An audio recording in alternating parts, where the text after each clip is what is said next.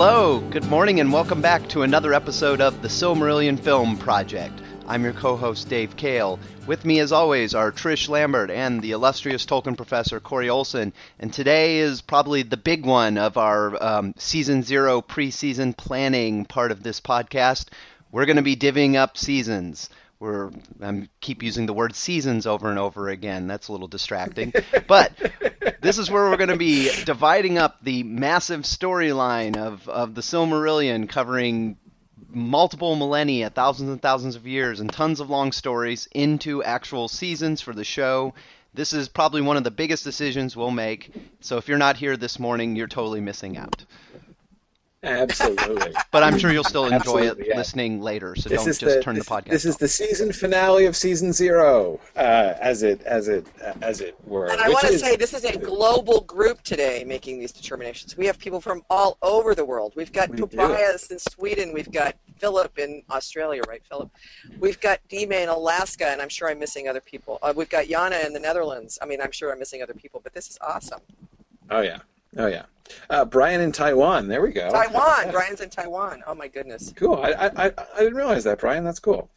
Um, yeah. So anyway, no, it's uh, it's a, a, great group. We're glad to have your input here today. This is uh, uh this is a this is a this is a very important um, moment in uh, the uh, film film planning history. So before we move on, however, to our big discussion, I want to do, as Trish suggested last time, a general review. And as I was reviewing, I was realizing there's there was at least one thing that I still sort of ha- right. had questions about. Not questions in the sense of things will work out in more detail as we go through. Um, that's true of many of these things because, of course, it would be kind of foolish for us to waste too much of our time doing fine point detail planning of things that are still years away in discussion. But um, but l- let me do a quick overview of what we've done before. So our first question was about frame narrative. Should we have a frame narrative, and, and if so, how would we do it? And our decision was that we would, in fact, have a frame narrative so that we can take advantage of the opportunity um, to do both to give viewers a frame of reference with the characters that they're familiar with, um, and also to be making some connections and sort of showing the relevance and applicability of these first stage stories um, with the later uh, stories. So we're going to have a small number of different narrators who are going to be set in the generally in the in sort of in the late third age, early fourth age we're going to uh, not just have static narrators, not just have like somebody reading out of a book to somebody else, um, but we're going to be incorporating the story uh, of the narrators and, and, and their own character development as the show goes through. So as the seasons proceed, the lives of the narrators will be moving in different places, and so the different stories will have different kind of relevances to different parts of their lives.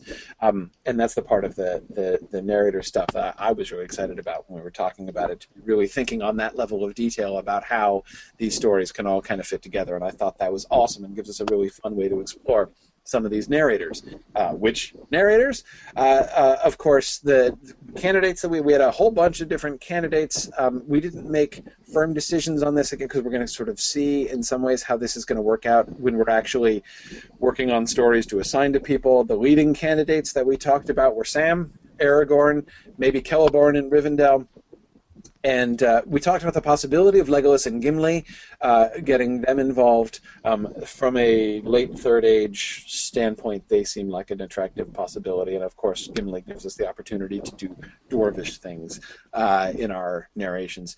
Um, were there other major candidates that I'm forgetting, guys, other than those? Ones? I don't think so. I mean, Aragorn encompasses a lot because we talked about Aragorn right. from the standpoint of being Estel in Elrond's house, all the way to him, you know, being king and looking back, and you know, so. Right, exactly. We get the opportunity through the Aragorn line to put in, you know, cameos by people like Gilraen. I have this. I have this idea of Sam's kids are out in the front yard and they're fighting over something, and Sam comes out and says, "Let me tell you the story of the Silmarils." And how you know being too possessive and prideful can be. right, exactly. So little Faramir, you know, like, yeah, yeah, absolutely. Um, uh, yeah, good. So, uh, so and uh, like I said, so cameos with Aragorn, we, we, we, will be able to bring in, you know, other characters, as, as I was saying, such as Arwen, such as uh, uh, Glorfindel, such as uh, Gilraen, his mom, um, Elrond himself, uh, you know, and if we wanted to at various points to sort of make contact with some of these other characters, and especially, of course, in uh, Elrond to a lesser extent, Glorfindel to a greater extent, we can bring in eyewitnesses, um, and of course Galadriel uh, at times. With we could do Celeborn and Galadriel earlier on. We don't have to just start with Celeborn in Rivendell. We could start with Celeborn and Galadriel, and thus bring Galadriel in it if we wanted to. So. Um, anyway, there's um, uh, there's there's uh, uh, lots of possibilities with those, but those were the sort of the main central figures that we had been that we had been thinking about. Um, Yeah. second if there's, episode. if there's anyone Yeah, that you've forgotten, then we've also forgotten them. Right. Okay. That's right. Okay. That's right. Yeah, yeah. Um, okay, so the second episode we talked about Iluvatar and the Valar. How would we depict those, and then also how would we depict uh, magic and song? Iluvatar, we sort of decided that he that uh, non Ainulindale category, the Ainulindale is a separate issue of its own, which we'll talk about when we get to the Ainulindale episode, which is not far away now, people. I know you've been really wanting to talk about that, so we're we're, we're moving closer and closer, actually, to planning the Ainulindale episode. Um, but um, but outside the Ainulindale, there are very few moments when Iluvatar actually speaks, you know, where, where we feel like the narrative would compel us to actually bring him in, and that the best and safest thing is just not to do that. That he can be talked about, um, but there's there's there's there's very little call to actually bring him in as a character, either visually or even audially. Um, the Valar, Audially? odd, odd, odd, odd, orally, Orally. I could say, Orally. I guess. Yeah. I like no, I like it when you make up words. I think that's awesome. Yeah, it's it's all it's it's all good. Um, the uh, uh, the Valar we had talked about basically doing having two different representations. Um, one being um, uh, before the elves arrive. Remember, they don't know for sure exactly what the elves look like. They had they played no part in, in the planning of the elves. Um, so the when we tell the pre-awakening of the elves story of the Valar, we're going to give them forms which uh, reflect their own sort of elemental character uh, and the as sort of the parts of of Arda that they are associated with. Um, so you know we'll have like you know Ulmo be all oceany and Manwë be all you know Lord of the Sky ish and you know uh, Nienna be a puddle of tears. So um, Right. I still like the idea of Yavanna taking on different animal forms. I could totally see her like in a bear form saying to Aulë, "Does my butt look big in this form?" it's there's so many possibilities. So many possibilities. Tulkas, man, like Tulkas is never Oh. going to change. He's going to like look like the young Arnold Schwarzenegger, and he's always going to look like the young Arnold Schwarzenegger. Um, uh, like I don't, I don't know if you if you've if if you've ever seen the eternal classic Hercules in New York. This is this is Arnold's first ever film when he could Dear barely Lord, speak no, English. But man, I wish I had. Oh, now. it's hysterical. It is hysterical. Um, the premise is announced clearly in the title. He plays the role of Hercules, who is showing up in New York City for some reason. I don't even remember what the actual plot of the film is, but it's hilarious. Um, anyway, so uh, but but like as buff as as as Arnold was when he was like Hercules in New York or like Conan the Barbarian, that's uh, that's totally how I uh, picture Tulkas. Anyhow. Um, so, so, uh, so, uh, and anyway, so we've got the elemental form before the elves, and then the, and then have them adapt and, and actually look like. So when the elves arrive in Valinor, um, they will actually look like elves, and that's when we're going to cast them. So you know, so we will cast the Valar um, as actors and actresses but we're, we will have them. We're not going to have them uh, take on their sort of human slash elf forms. But did we say that we'll the- use they'll they'll do the voices of the Valar before they? Yes, yes, the actors can still do the voices prior to that. Yeah, sure. Though we can perhaps do some some some uh, audio effects uh, Right. associated with them in their earlier forms, perhaps if we want to. Um, anyway, so okay, uh, the but we also do want a musical theme associated with each of the Valar. That I think is going to be important, and this is something that we will bring in later on, especially for our depiction of magic, which we talked about. Um, having magic associated with musical themes and songs, um, we had talked about wanting to be comparatively minimalistic in how we actually depicted the ac- the action of magic when it's um, uh, w- when someone is uh, you know you know Sam um, Sam says, uh, you know, there's magic all around, but you never see anybody working it, right? You never see anybody doing the magic. Um, and I, I, think that we'd want to keep it that way as much as possible. Actually, that seems kind of fitting. Um, but I don't really, you know, uh, am, am, I right? And this is this is one of the parts in the overview when I was thinking it through that I was least confident in because we were very close to the ep- end of the episode when we talked about this. Um, it, it, are you guys in agreement that basically our our our decision there was that we want to kind of minimize the visual representation of magical effects? yeah, I, but didn't we say we needed something? Well, there are going to be moments when we cannot help it. Like the, yeah. of course, the the example that we were talking about there was the conflict between Sauron and Finrod.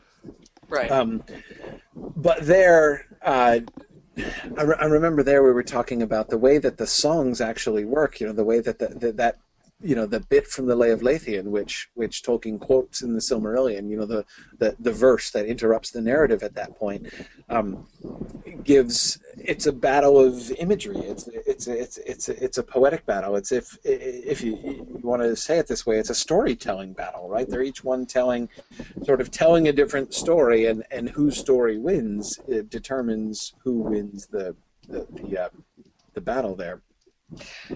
You know, by the way, this is, doesn't answer your question, but it's something that's occurred to me, and this is kind of based on one of the course sessions you just did recently on the in the poetry course. Mm-hmm. Is we're going to need poetry because the, the chants and stuff. I mean, we're going to mm-hmm. need poetry beyond Tolkien's own poetry. So Pineleaf, get on that, or anybody else who's a poet.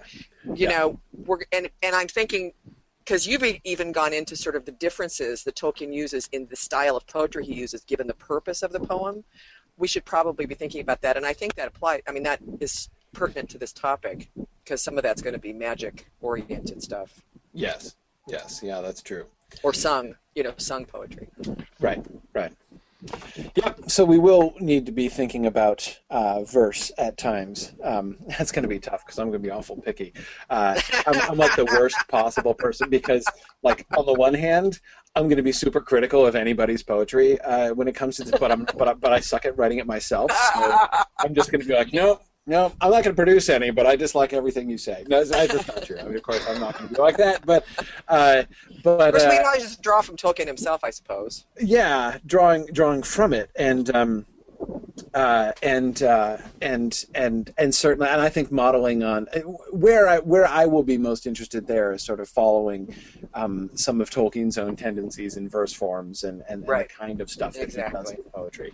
Um, so uh, homework. When the yeah. course pack comes out, everybody has to listen to the course pack of the poetry episode so that you know what he's talking about.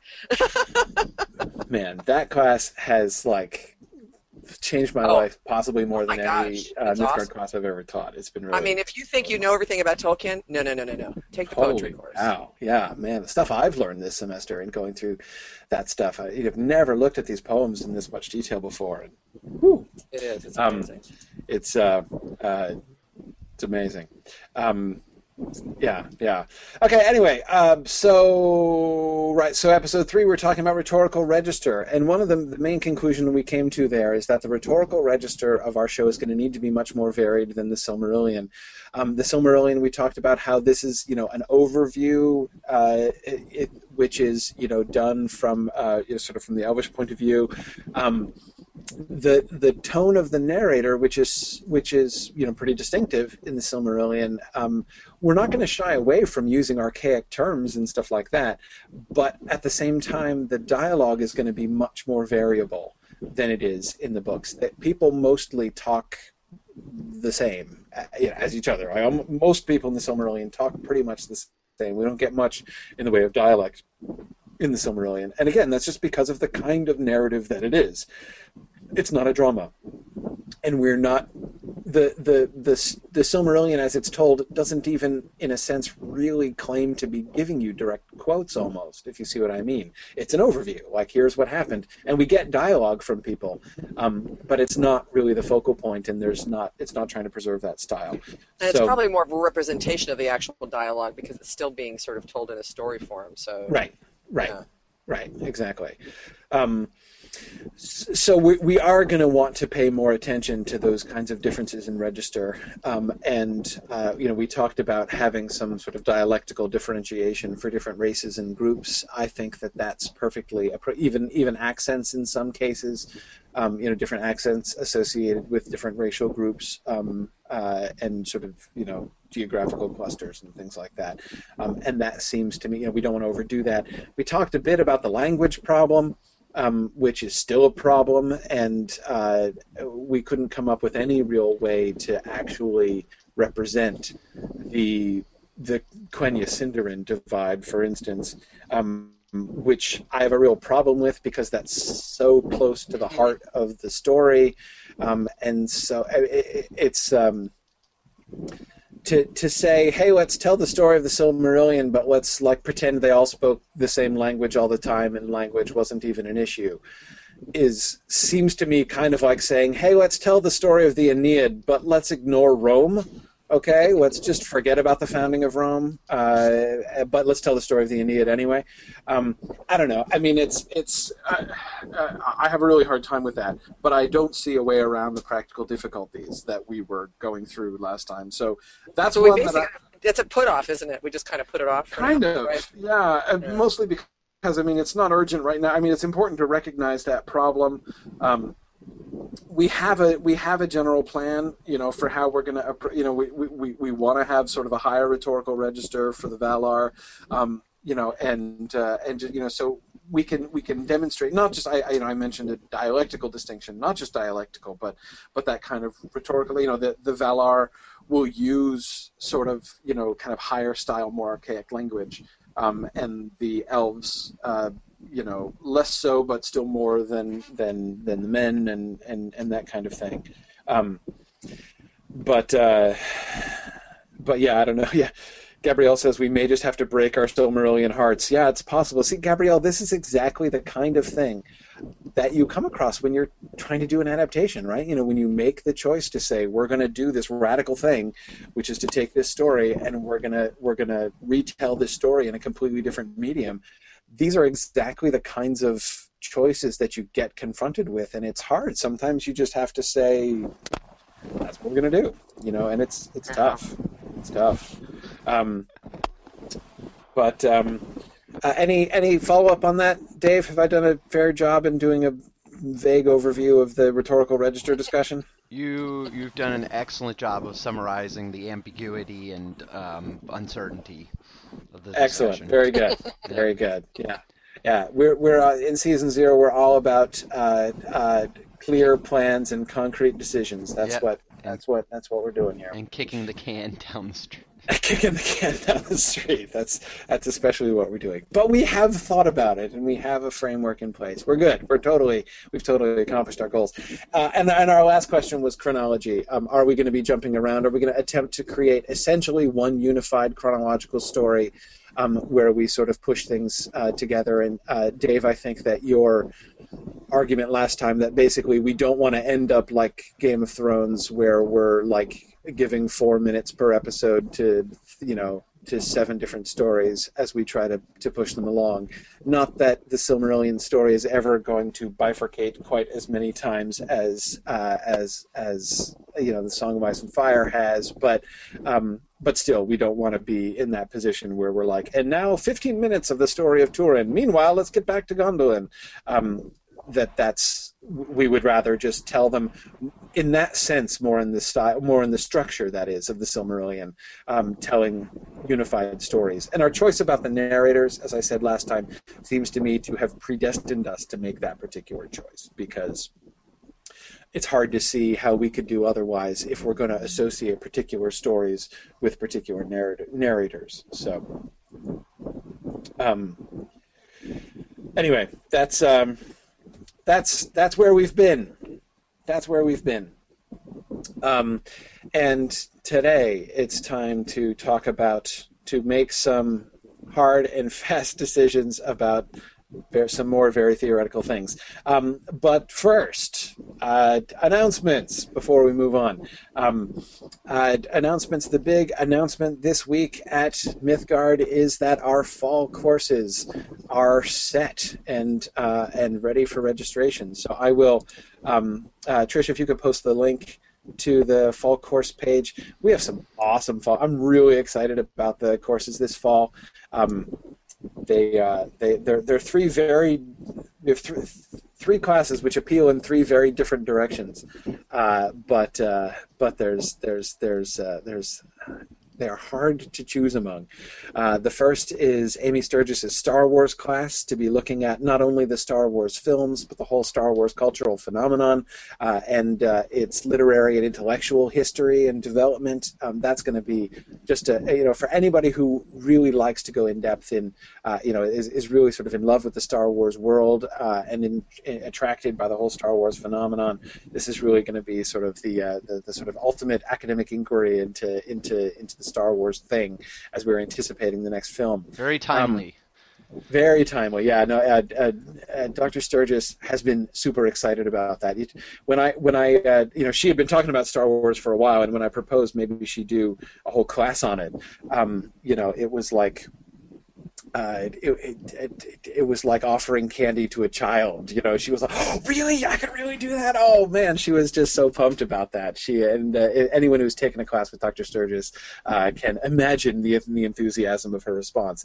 Um, uh, the second class we have is an introduction to Anglo-Saxon, uh, uh, taught by Mike Drout, which is I, I just you know Mike Drout is one of the greatest Tolkien scholars and one of the greatest Anglo-Saxon scholars in the world today, um, and and so to be, you know, if you've ever wanted to actually learn Old English, if you actually wanted to, to be able to read these poems, which were so influential to Tolkien, um, and really begin to, to sort of get into that and, and uh, revolution, to revolutionize the way that you read uh, uh, Rohirric poetry uh, and all that kind of thing. Um, this is just a, a, a, wonderful opportunity to learn Old English. You will go from zero to Beowulf in one semester, so um, that's uh, that's that's a really fun opportunity. Second, uh, thirdly. Um, is a new class by a new Mythgard lecturer, uh, somebody I've been hoping to have on our faculty for several years, and that is that is John Garth, author of Tolkien in the Great War, um, and uh, and his class is going to be looking at Tolkien's early life and its relationship with his work. He's going to be looking at uh, Tolkien's time at school, his his really formative period um, with that with that group of, of close friends back at uh, back at his, his his earlier school at uh, you know before before Oxford. Um, uh, the the the the TCBS is what they called themselves, um, and then of course his time in World War One, where several of those early friends died, and uh, um, and and you know looking at how his early mythology grew out of this time period. Um, it's it's you know I, have as you know people who've been following my podcast for a long time know I don't do a lot with Tolkien's biography. Um, and it's not because I don't think it's possible to do it well. You've heard me complain many times, uh, doubtless, that lots of people do it badly, and that's one of the reasons I generally dislike it. John Garth does it really well. It is, of course, very possible uh, to be looking at Tolkien's life and the relationship between his life and his work in really interesting, thoughtful, and respectful ways. And John Garth is, uh, you know, in my opinion, the, the, the best in the world at this. Um, so this is this this course is going to be a really really fun opportunity. It's called Tolkien's Wars in Middle Earth. So those are the three classes we're offering this fall. Um, it's uh, uh, it's a it's a it's a really fun group. So I encourage you to check that out. We've posted uh, the link uh, to the course page here uh, for those who are live with us live. Um, uh, for those who uh, uh, are listening afterwards, if you go to uh, will have it in the show notes as well. Yeah, yeah. Megan will include it. Yeah.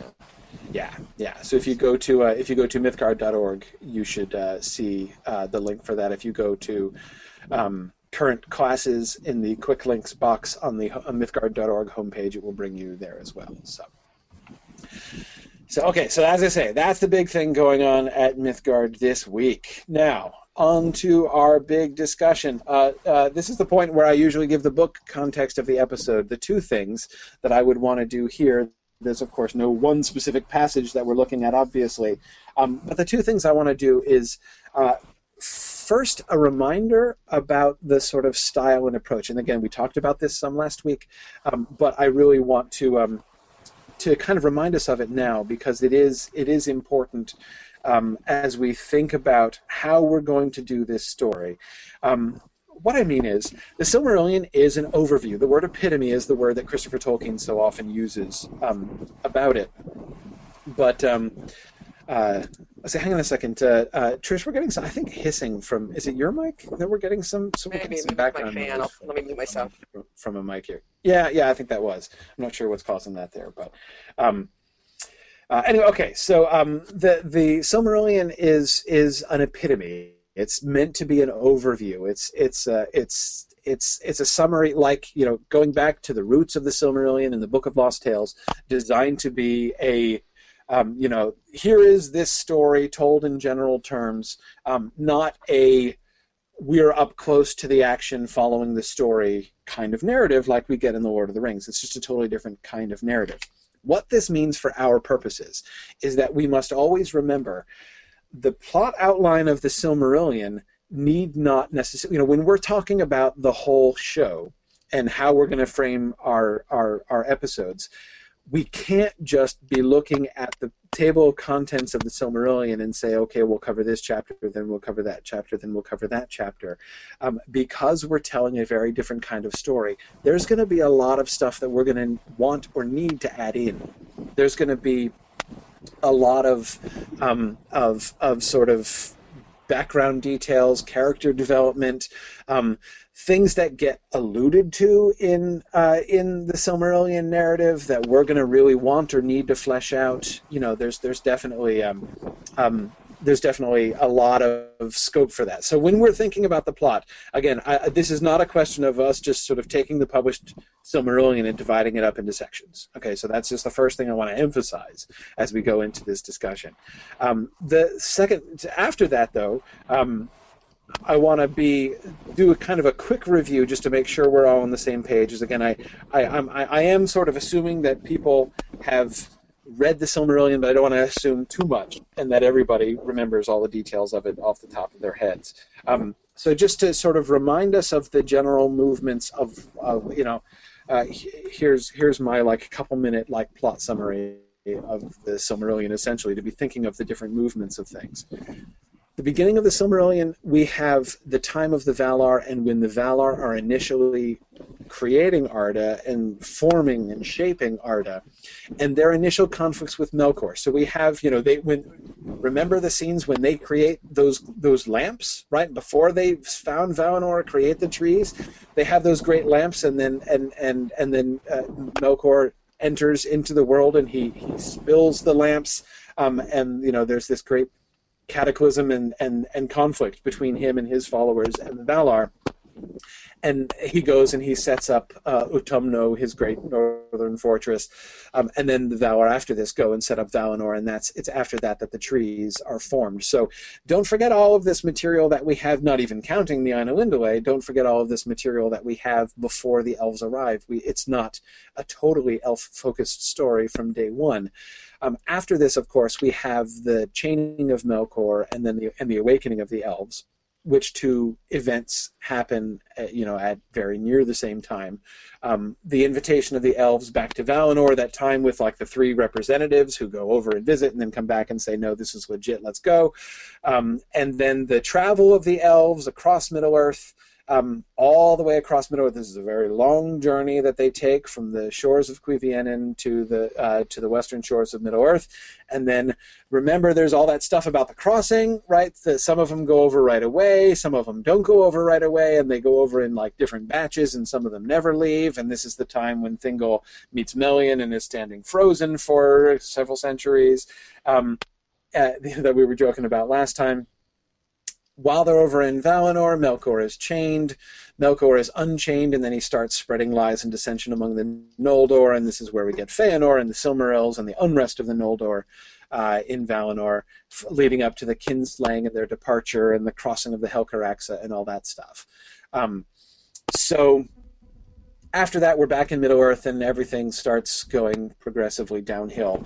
Um, but I especially wanted to remind everybody of these, of all of these different kinds of events that we get in the beginning uh, of Middle Earth, because that's the stuff we need to wrestle with most clearly. It seems to me foolish for us to go into too much detail um, in you know uh, and to spend too much time arguing about like where exactly we are going to end season eight, for instance, uh, because it's you know lots is lots going to happen between now and then. But I do want to make sure that we have a provisional plan for the first, you know, at least three or maybe four seasons, so that we have a sense of kind of where we're headed. And um, and and and uh, and what the what the sort of the, the shape of our stories are going to be. So, all right, um, one question that a lot of people have asked, or or even one sort of assumption that a lot of people are making, is a question about where this whole thing is supposed to end. Um, that is where the Silmarillion film project is meant to terminate. Um, what is supposed to be the final story? What's supposed to be happening in the last episode?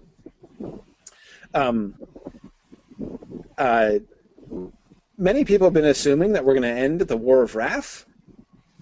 I don't want to end at the War of Wrath. Why wouldn't we tell the story of Numenor? I want to tell the story of Numenor. Um, yeah, no, honestly, um, I kind of, uh, assuming that we're still having fun doing this, you know, 10, 15 years from now, whenever we get to this point, um, I don't see why we don't, like, carry on. I mean, I, I, so basically, I'm thinking the final episode of the Silmarillion film project is Sam Gamgee getting on the boat. Yeah, I, um, I say we just remake The Hobbit and Lord of the Rings too. Absolutely. Yeah, we totally absolutely Hobbit and Lord of the Rings. Why not? we might even go past Sam leaving on the boat and return to Celeborn and have him do a little epilogue thing. So. Why not? Why not? Yeah, who knows? But anyway, I mean, or yeah. Arwen so... in, in you know Death of Ar- uh, Aragorn and Arwen and Lorien. So you know we that would be a that would be a pretty fascinating way to handle um, uh, the, the the the various frame narratives that we construct for the earlier parts of the show. Wrap right. Uh, catch catch up to them and then even past them. Oh yeah. Right catch up to them, do a do a do a uh, yeah. So that basically the the very end of the show um, is the contemporaneous wrapping up of the frame episode. We, we we bring the whole thing up to the present time of the of the latest installations of the narrators, and then we close up the stories of the narrators, and that's the end of the show. Yep. Um, yep, absolutely. Um, so uh, so yeah, yeah. No, we're looking at uh, we're looking at you know easily uh, 15 20 years uh, worth of shows. So uh, that's all that's all. I hope you guys didn't have anything you were planning to do in the next few decades so um, not me. Yeah that's uh, that's the plan. So just it's gonna just, keep me off the streets and out of the pool halls no problem. That's right. That's uh, that's that's that's our hope uh, really. Um, so so so just just just you know but we're not going to plan all the way through that today. Um, our first question has to be where, and, and I, I don't want to get too bogged down in, in planning, like, we're not going to do planning of every single episode of season one here. That's what we're going to do at the in the first episode of season of season one. So, you know, coming up next is that well, there will be the opportunity to do that. To me, the first, the big question is, um, where are we going to end? Where is the plot arc of season one meant to end. If we, assuming uh, we begin at the Ainulindalë, which I am assuming, we're going to begin at the Ainulindalë. Uh, let me start with that question. Do either of you have any objections to starting with the Ainulindalë? Not me. I think you got to have that. It sets the context. Dave? Yeah. I mean, um, in principle, in principle, no, but um, uh, but um, I don't know. It, it, there's concerns about how to execute the whole music of the Ainur thing. So I, I mean, we we certainly need to start with the Ainulindalë, but maybe we don't necessarily need to do some kind of um, psychotropic uh, uh, the music of the Ainur thing. Right, right.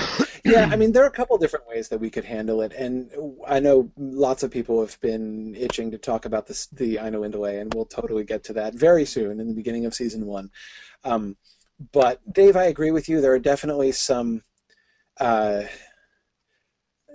there are, I think, some very sensible objections to be made to having episode one of season one of our show be something totally different from all the other episodes that will ever be in our show. Um, but thinking chronologically, assuming we're going to start, you know, we, we, are going to somehow or other tell the story of the Silmarillion, or tell the story of the Ainulindalë and get that in there. Um, uh, where do we end? Um, I would like to propose three possibilities just to, to, to, kind of give us some concrete and, and feel if you think I've left out any other obvious possibilities. Um, option one would be that season one goes from the beginning through the awakening of the elves. Okay, so that the, the whole first season focuses on the story of the Valar, and we only just get to the awakening of the elves at the end of season one. Thirteen episodes we agreed was was what our seasons are going to be. Um, option two would be going all the way through the unchaining of Melkor. So that is, we get the elves to Valinor, and then Melkor is released, but we don't do the whole rebellion of the Noldor thing in season one. We save that for season two. That would be option 2 mm-hmm. Season option three would be we do that. In fact, in season one, we we, we, we do the other stuff more briefly as a build up to the Noldor, and we do end season one with the flight of the Noldor, either with the kinslaying or with the crossing of the Helcaraxë or something like that um, the burning of the ships. Yana suggests exactly something like that. We we we. Uh, I agree. That would be. Uh, I, I, Yana, I love the idea of having like the closing scene of the season finale of season uh, of, of, of a season finale being the burning of the ships. Um, yeah, I, I was going to say if we don't use it season finale. one, we certainly need to use it for some season. Right, exactly. But the quest, but that's exactly the question what what do we want our season one to be about? That's a lot to cover. If we go all the way cover. through the burning of the ships, that's that's a huge amount. Yeah, I'm yes. not in favor of that. I think there's too much story there. Um, what do you guys think? I, I mean, do we go? Do we do a, a, a sort of Valar only season one? Ah, that's such a good question. I wonder if okay, so so here here's the thing about a um, a Valar only season. I, am kind of leaning toward choice one right now. So much of of the Ainulindalë and the Valar and sort of the Valar only content in the Silmarillion, I think the, one of the first major like their focus um, so much of so much of the focus of that stuff is the coming of the children, right?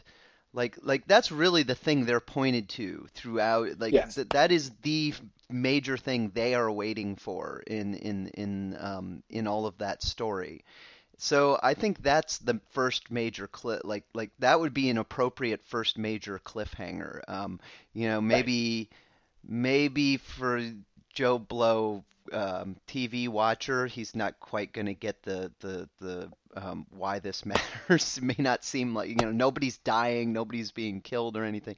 Although maybe they're chaining Melkor, that would be dramatic. So maybe it might be lost a little bit on the viewers. But to me, that seems like I think in terms of story arc, that seems like an appropriate amount of content for season one, and it seems like the the true to the spirit Silmarillion place to end for season one. Like that that is an important cliffhanger in the in the um, yes. you know like when you think about it. I agree with that certainly. I mean, the, having the having the awakening of the elves be the the, the climactic moment. Well, I, I you know I say climactic. Um, that's the, the, as you say the kind of cliffhanger moment. The climax i mean there is a dramatic the chaining of melkor the the like war of wrath part one yeah, right? that's true. Um, is a big deal. I mean there's a war so we can have an action packed finale um, with uh, with with the Valar coming and, and, and, and taking out Morgoth, we can even include uh, some of the the the sort of fun and uh, somewhat more slapstick elements from the Book of Lost Tales version of that if we want to. But um, uh, but anyway, uh, there's uh, that is to say, if we want to have something other than just like a you know a sort of a Jacksonian epic battle sequence, uh, you know, in that uh, in that last climax. But anyway, um, we um, we that does give us both a sort of a satisfying um, action culmination, and not just action in the sense of having fighting and stuff happening on scene, but basically it, it that would make the story of season one be the conflict among the Valar. Right, it would be like Melkor versus you know Manwë and company Yeah. would be the central plot theme. That certainly comes well out of this out of the Ainulindale, right? If we're starting with the Ainulindale, it really sets up Melkor and his conflict with the Valar and through the Valar with Iluvatar. And it's a logical culmination of that um, story, of the story that begins in the Ainulindale, um, to have that um, come down to the chaining. Um, and then again, then like we just have a so you know the the the final episode is primarily focused on the chaining of Melkor and the and the overthrow of Utumno, and then maybe you know just like the final scene, we get a shot of the elves awakening at Cuiviénen, Yes. and then we don't. I like that. We don't bring I like in into so then episode one of season two is Orome finding the elves at Cuiviénen. Right. Yes. Right. Yeah, that to me I think would be a perfect cliffhanger. Yeah, yeah. No, I like that. I like that. So- And and actually, Orome finding them. That, now we're back to that. You know, how are the Valar going to look before they find the elves, and how are they going to look after? He's going to be our first one.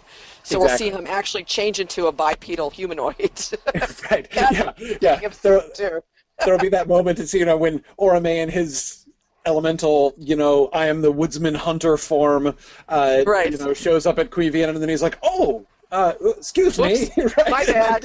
Whoop, you know, he, he changes, and he's like, hey, let me, uh, let me s- slip into something a little less intimidating here. Uh, yeah, yeah. Um, Um, yeah, absolutely. So, so Philip Menzies, uh, um, I think, uh, brings up a, a, an interesting point, which I think we've we've already committed to this, but but it does bear some discussion. Another big question, comma cliffhangers. Uh, Right. I, I mean, I kind of feel like I kind of feel like that's almost it's almost a requirement in modern television now, right? Like to Mhm. get people to to get people to to be interested, um, to tune back in nine months later when the show, or six months later when the show airs again. Uh, Right. It's it seems virtual. It seems virtually um, required that you have some kind of cliff. Like people just expect it at this point. Right, right. Yeah, I mean, I, I think the, the distinction that Philip is making here between a cliffhanger and a hook is, I think, Yes. a good distinction. Oh, that's we true. don't need like like a literal cliff, not a literal cliff, like someone literally hanging off a cliff. Though that we could do that, of course, with Maedhros and Fingon, but that's not what I mean. what I mean is, um, it doesn't have to be that moment of like absolutely high suspense, right? It doesn't have to be like True. um, but but yeah, I mean, so like the the. I, I think that he's right to say that the elves awakening at the end there is really more of a hook than a than a than than an actual Right. cliffhanger. Um, but uh, but yeah, no, I mean, I, I don't think we I, I don't think we need go out of our way to do something super suspenseful. In fact, notice the uh, the the things we've already been talking about, right? The the two things we've already cited as things which would make good season finales are things which are not cliffhangers in the in the in the classic sense, In right? the perils of Pauline sense, right? right. The cliffhanger. It's it's it's you know so like so the things we were, were the, the the War of the Powers, right? The the chaining of Melkor. And the burning of the ships are the two things that we cited. Um, the burning of the ships isn't a cliffhanger, right? I mean, there is uncertainty, like what's going to happen to Fingolfin and his people on the other side, right? And if we if we get a shot of them looking over and seeing the the sky aglow, and uh, you know have uh, you know uh, like Turgon be all like, you know, well, shoot, who didn't see that coming, you know, or whatever. Anyway, so um, th- there's there's it's a hook, but it's not it's not a cliffhanger. yeah, um, yeah, yeah. It's sort of a satisfying ending. Anyway, yeah, no, I think that that's um, And a lot of times, what shows will do will give you a little teaser for the next season at the end of the first season. Mhm. yes, You know, there'll be a little addition right at the end. yeah. Oh, we lost Trish there for a second. Um, Book.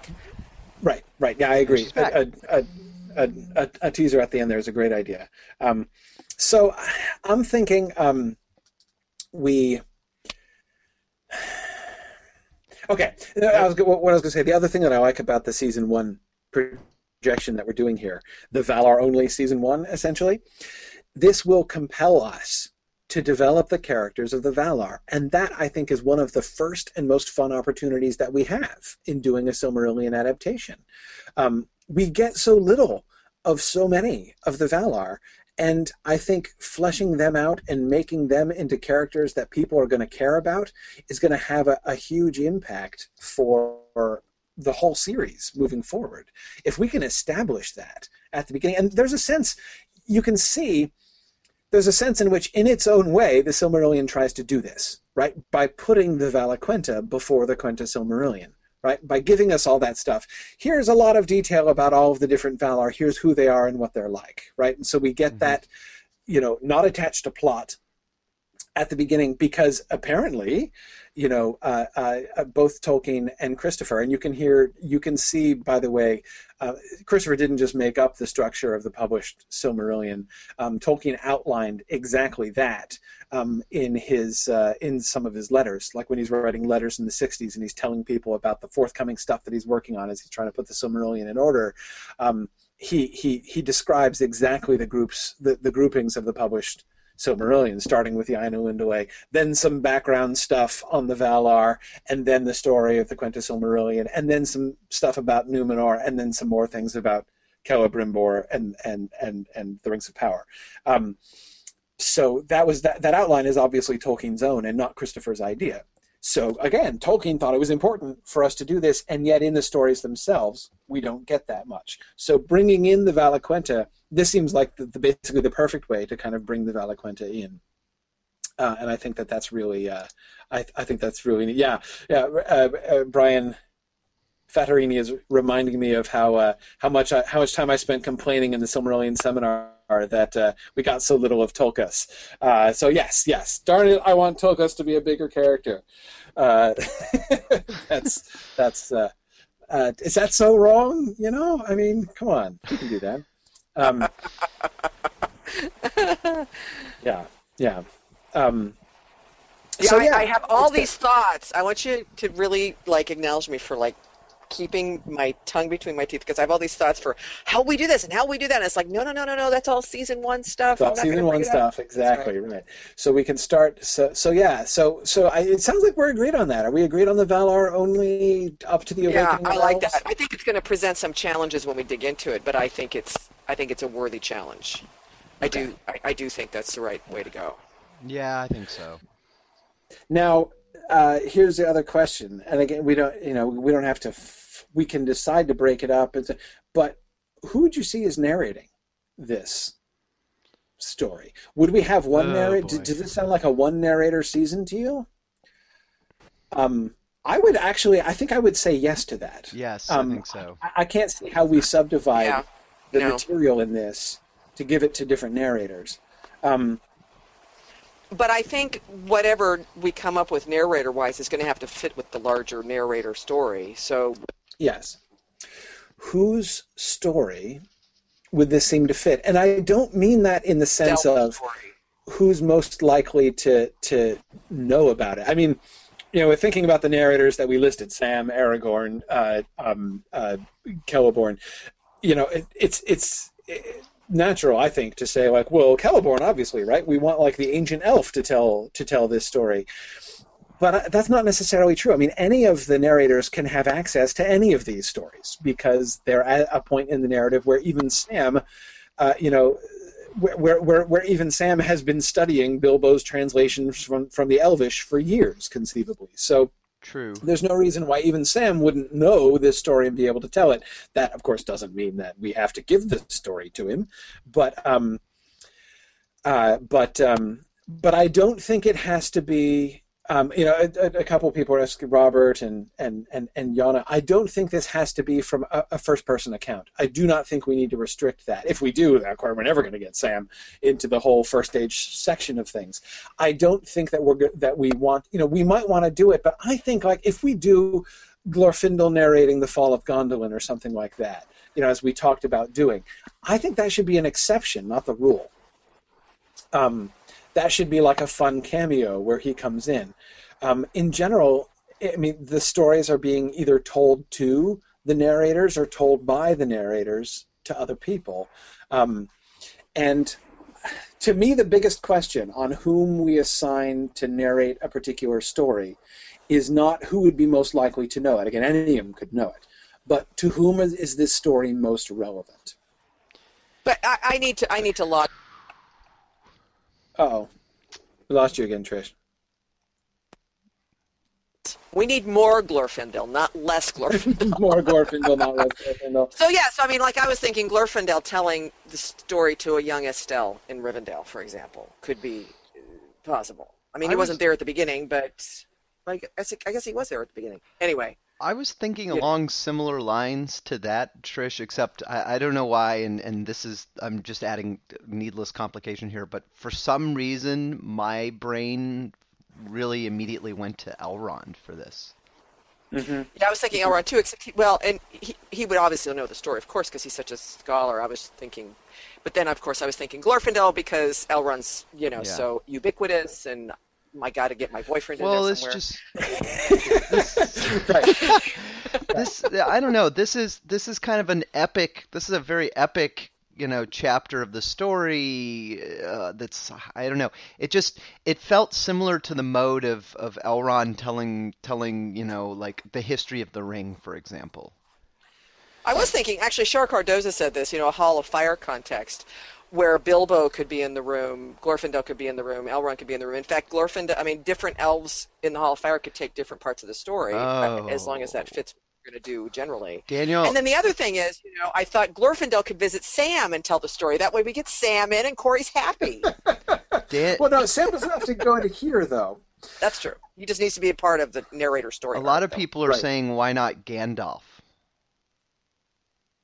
Do we want Garen Gandalf as a narrator? Uh, it, it would be a it would be good it would be good fan service, right? To to a to a It public would that's be. Yeah, and he would still be around actually, because you know, if say for example we're going to start late third Yeah, age. but I, I don't want eyewitnesses. This needn't be an eyewitness thing. I think the Ainulindalë is the last that's thing in the Yeah, entire series that we need an eyewitness, eyewitness. account of. Yeah, that's right. Rebecca says Bombadil to Farmer Maggot. Awesome. yeah, Bombadil the Farmer Maggot, exactly. Um, I, but no, we couldn't do we couldn't do Tom Bombadil as a narrator because then the whole thing would have to be done in trochaic heptameter, and we just I'm not up to that. Uh, I just I'm going to tell you right now, I'm not up to that. But uh, so the actually um, actually on that point though, for both Bombadil and and Gandalf, I think you're right, Corey. We don't. know It, it does. It would seem more appropriate that this be told not not as a recount of events experienced, but rather as a as a tale passed down of sort of yes, as far as we know and Well, and- believe this is what happened, but honestly, who knows? This and is what about it being Bilbo in Rivendell gathering this information from the elves there? but but but we weren't going to do Bilbo. Oh, we that's right. going to do Bilbo. We're going to do Sam. I want to make sure that we stick to the story of our narrators. We're Yeah, already right, yeah. losing sight of We, the main thing we Sam visit decided. Celeborn in Rivendell. Which no, no, no, no, no, no. See, we're shoehorning people in. Okay, No, wait, stop. Forget, for, for, forget We this question. Let's visit this, table this question for a second, and let's Yeah, think of something else first. The other thing that we need to think, in order to, in order to be able to answer this question, go back to our narrators. We said we want to, we want to develop the stories of our narrators. What are going to be the stories of our narrators? Let's Exactly. map that out. Okay. Right. So exactly. with Aragorn from the beginning, we've been suggesting that we're going to be looking at more of the like overarching life story of Aragorn. So we're going to start with like young Aragorn in Rivendell, pot- potentially like adolescent Aragorn in See, I like that. I like and that. and then so then we can have uh, scenes with Gilraen. And we can have scenes with him being instructed by Elrond. We can have, you know, so we can have him gaining wisdom from various people in Right. various contexts as he goes through. And then, so so so basically, we need to be thinking plot arc. Plot arc of the Aragorn story goes basically sort of through his life, from from youth through his discovery of his heritage, through his uh, you know his his sort of time engaged with Arwen, but like setting out to uh, to sort of make his mark and and do his thing. Um, we could come in and visit him. Uh, uh, uh, yeah, dur- during the Thorongil period, you know, the Adventures of Young Aragorn spin-off series, we could do, um, and, and then culminating with him as king. Uh, and, Right. and so it, it seems to me the logical like the final scene for Aragorn would be the deathbed scene with Arwen, right? Right. Mm-hmm. And in Um, fact, you know, we could even we could even have sort of life in Gondor as part of the narrator sequence, where when he's older and, and instructing his son to be taking over the throne. I mean, Yes. there's that. Yes. The Yes. story of Numenor could come into that. Yes. Well, no, Um, the story of the Lord of the Rings comes in there. Ah, Mhm. story of Lord of the Rings. Right. Right. Right. right, right. So, so we can, no, you know, so Merry again, even- Merry visited Gondor, right? Merry could even be involved in some of the. Yeah, yeah, no, exactly. Yeah, Yeah, we could have like the elderly Pippin, you know, as Yes. coming in and taking part in some of those stories. Yeah, that that, Right. that would be great. So That would be great. So are you making a case I for really like this is a this is an Aragorn story? Well, that I got to tell you, my er, my early vote, uh, with before we thought through the other character arcs, my early vote would be adolescent uh, Aragorn learning this lesson from Elrond Yeah. before he learns his own heritage. Yeah, I right? just part I- of his general education in Rivendell. I agree because because because uh, my my early bias now, um, having thought listened to that and thought through, is uh, that in a lot of ways the the the the story of the men of Numenor um, and their relationship with the with the you know often contentious relationship with the um, the Valar, I think is actually probably one of maybe one of the most important stories that uh, can be told in this dual dual format of, of showing the events of the Silmarillion and then showing the life arc of let's say Aragorn, right? Like like Right. That there's sort of a rise and fall and redemption of of the men of Numenor um, represented Yes. in in this story. So so in a lot of ways, I this is to me. Aragorn is is the is I think the most clear candidate for this. And Timothy saying, but Elf should tell Valar story. Yes, but but Aragorn is a recipient of both those heritages. Yes, exactly. And, it is and, relevant you know, to him. I think it's really awesome because this narrator story then gives some background as to how Aragorn arrives to the man we come to know in Lord of the Rings. Yes. You know, we have a rich, rich, rich, like, mother lode to pull from here. And it gives us, like, okay, we see where he's come from through this whole story. Because for example you know the stories of the and i would say even maybe start with him maybe early adolescence you know like 12ish or though with this story and then working him th- through that. But i mean then he'll be telling stories too later in later seasons of kind of cautionary tales to his men perhaps or you know rangers sitting around a campfire uh, while orcs run around in the background. Sorry that was a lotro reference. But um, um, I just think it has a lot, and Yeah. it's a character people know, and there's, Yes. I think just has a lot of possibilities to it. Yeah, and, and I agree. You know, Kate Neville was saying, you know, that sort of the overarching narrator um, arc might might be through Aragorn. I, I, I would say my my sense right now from all the conversations we've had about the narrators is that Aragorn, the Aragorn frame will be our like lead frame, our dominant frame Yeah. for the whole, whole series. We will have these appearances by others. I do want to get Sam in. It would be interesting to get Celeborn in. It would be interesting to have some of these cameos. Maybe maybe Legolas and or Gimli serve as one of the kind of cameos that we're doing Right.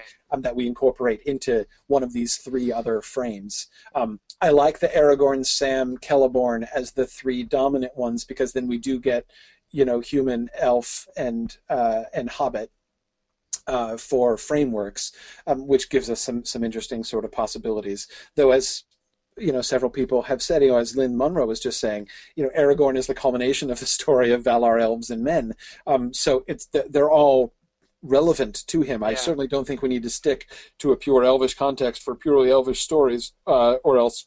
Again, we're never going to see anybody else for uh, big chunks of, of the Silmarillion. So, uh, but um, Marielle is absolutely right that we need to choose sort of the theme of the first season before we absolutely tie it. We don't need to completely um, uh, make this decision right now. I, w- let's let's let's so let's pause for a second and think about the other narrator arcs. Um, if if it's sort of the overall, if Aragorn is kind of the longest story in the sense that we're going to get his whole maturation, coming of age, um, it's such a it's such a great opportunity, um, especially given that we know Aragorn his understanding of Middle Earth and the history of Middle Earth and what's happening in Middle Earth um, is progressive, right? From starting off in uh, with with knowledge, but with ignorance of his own role and his own his own um, his own status uh, in his early youth in Rivendell then through the times when he's gaining experience and he's learning by experience what Middle Earth is like and sort of coming to sort of apply and form his own place within these stories during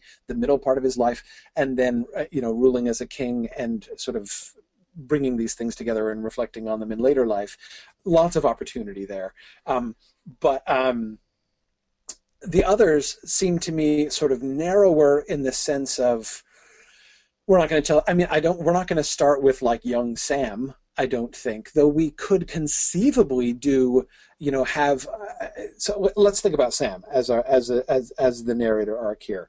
With sam um, it's possible that we could do a you know it wouldn't be as long as aragorn's trajectory um, but we could do a young Sam hearing stories from old Mr. Bilbo, right? Hearing stories about the elves sailing, sailing, sailing away and leaving us, right? Um, we could get that kind, you know, so that we can see the seeds of his love for things elvish, you know, sown in the hearts of young Sam Gamgee. That's one possibility. Um, we could also make Sam's sort of a little bit more static. That is, we could have um, Sam's narrator arc take place entirely from the final chapters of the Lord of the Rings forward. Right. Basically, his time in the Shire um, as mayor, and um, we could basically use Sam's story as an opportunity to develop a little bit the story of the Shire in the beginning of the Fourth Age from the little glimpses that we get of it. Um, and so have him applying some of these stories, both not not just to his own family and his own kids, as we were joking about earlier, um, but even to sort of the affairs of the affairs of the Shire in general. You know, from his 49 years as mayor. Um, but uh, anyway, anyway, that's um, now, Brian asked the story, asked the question of how long are we thinking of these episodes, and I mean, generally, I think we're thinking thinking about hour long episodes. Hour long episodes, yeah. Two hour specials. Yeah. You know, oftentimes, like the like the premiere episode would probably be a two hour episode. Right. Um, and occasionally there will be two hour episodes, but generally it'd be one hour episodes. Yeah. Yeah. Yeah. And and that's this is another point too about where we stop seasons. If with this narrator story, that's screen time that's being taken up by the narrator story. So that's less of the actual Silmarillion story we can tell. Right. So best to best to keep our seasons stopping earlier in the story in terms right. of right. Yes, saving more time. What do you guys think about those two Sam options? About doing the post, having his narrator story be essentially entirely post Frodo, even beginning Yeah. at the Grey Havens, conceivably, or that would be a great one. I was or- thinking that because I was thinking with the thing with we're talking Sam. about. Well, the thing we're talking about with Aragorn, which I'm in love with because it's the hero's journey. Everybody knows him. It's he's Mhm. very popular. All that stuff. But it makes Sam come in later in the story, which I thought you- was afraid you might, you know, not want. But I do agree. I mean, starting at the Grey Havens is a great idea. Or, um, or he could really take over at some point, telling the story. Fr- oh, are, can you guys hear me? I'm Yep. having yep, we can. difficulties yeah, with yeah, my we headset. Okay. Um, um, with the Shire stuff that Aragorn wouldn't necessarily know in detail. You Right. know, I mean, Right. we could develop Sam's story with, you know, Ted Sandyman and all that stuff at that point in the story. So, I mean, I'm all. I think that's a great idea. I'm not sure how we'll weave that in at the time, but you know, I, lo- I love I love Philip's suggestion of, of Sam's story at some point covering some cam- some political campaign.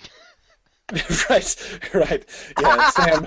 yeah, one of the Sackville Bagginses runs up against him for mayor. Yeah, exactly. It's part of his campaign speech, right? Yes. That'll be the that'll be the narration for that episode as he's doing a campaign speech. Yeah, yeah. Actually, you know, the the the possibilities of what, in fact, a Hobbit campaign for mayor speech would sound like is and it's actually just a really interesting theoretical question. You know, um, I'm actually not convinced that anybody runs. I don't. I don't think anybody campaigns for mayor. In fact, that could be that could be part of the thing. Somebody just somebody else decides to run for mayor, and everyone's like, "What do you mean? You're you, you're trying to convince me to vote?" for, You know, like Commits th- a that whole faux pas. idea. Right, exactly. Right. Would be would be a- would be as alien to them as it is, you know, when uh, when Farmer Cotton says of says of Lotho, you know, uh, he already seemed to own a, a, great deal more than was good for him. Right? The idea of somebody trying to buy up lots and lots of property is a strange, crazy idea to to the hobbits, right? That's just not how you normally act. Uh, so similarly, running for office would be a similarly kind of countercultural move and Sam responding to that, you know, and being like, uh, "I'm not going to make a speech." Anyway, lots of fun opportunities there. So, okay, so so should we say then provisionally that we start Sam at the Grey Havens and move him forward ultimately to getting on his own boat? Yeah. yeah. final I'm episode. Just, I'm trying to think if there's is there any post um, is there any is there any material from the, the the Lord of the Rings sort of conclusion, predating the Grey Havens, that that we would want to cover, like like um, his Sam's wedding. forestry work. Yeah, his wedding, his his rebuilding of the Shire, forestry work, his um uh his you know living at home with Frodo for a few years. What right. you think? Well, you know that stuff is covered so briefly in the last chapter. Um, it would um, it would be um, uh, perfectly fair to include that within and, this period. And actually, I guess technically, um, technically, it's maybe not an either or choice because um, we can always cover this at the end of the actual series. Right, right, exactly. It doesn't yeah, actually no, need to be part of the frame. It can actually be part of the the I don't, I don't know the non-frame story. Right, because by that time, then we could have an elderly Sam telling stories to his grandchildren about what happened in the Scouring of the Shire and afterwards, and you know the beginning mm-hmm. of his mayoralty and all that kind of thing. Um, so, uh, so yeah, so, um, but we could start the frame. Okay, so we could start the frame at the Grey Havens. We could start the frame with basically like the day after the Battle of Bywater, mm-hmm. essentially.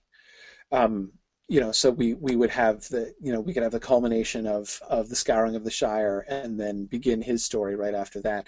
Really, I mean, the question here is going to be what Sam's first story going to be? You know, yeah. Um, who's going to, you know, right? That's going to, I think, define where exactly in this frame we start him. But okay, but if we if we think generally, we're going to have, uh, in general terms, post Lord of the Rings, Sam is going to be his story. So we've got the coming of age of Aragorn and you know the entire, as you say, journey of the hero, uh, Trish, uh, for Aragorn. That's his plot arc. Um, right. Sam is going to be um, sort of the, in essence, the and this is such a dangerous phrase, but like the the establishment of the new order basically is going to be his. Uh, you know what Sam is going to be. We're going to be looking at.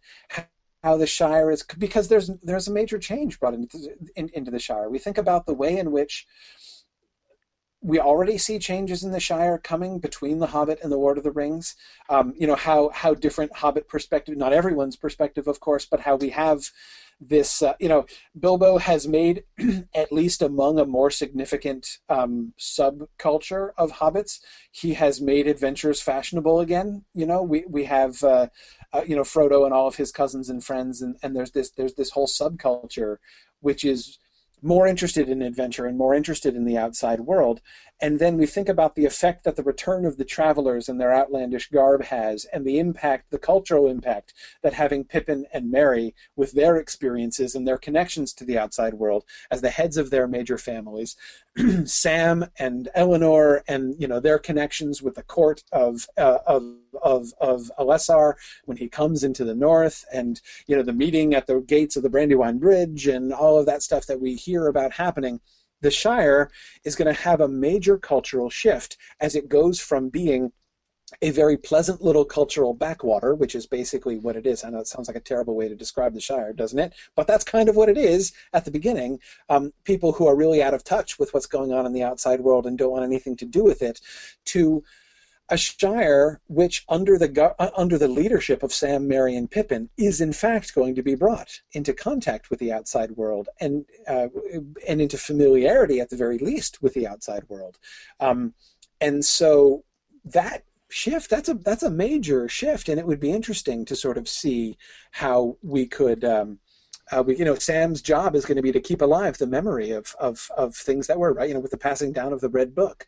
Um, so again, the way that that kind of knowledge, that kind of wisdom, gets incorporated into Shire culture through the influence of Sam. That seems to me to be this kind of the dominant theme of where we could go with Sam's uh, with Sam's narrator plot arc, and what we could kind of come back to, um, where sort of the drama of Sam's narrator plot is. Does that make sense?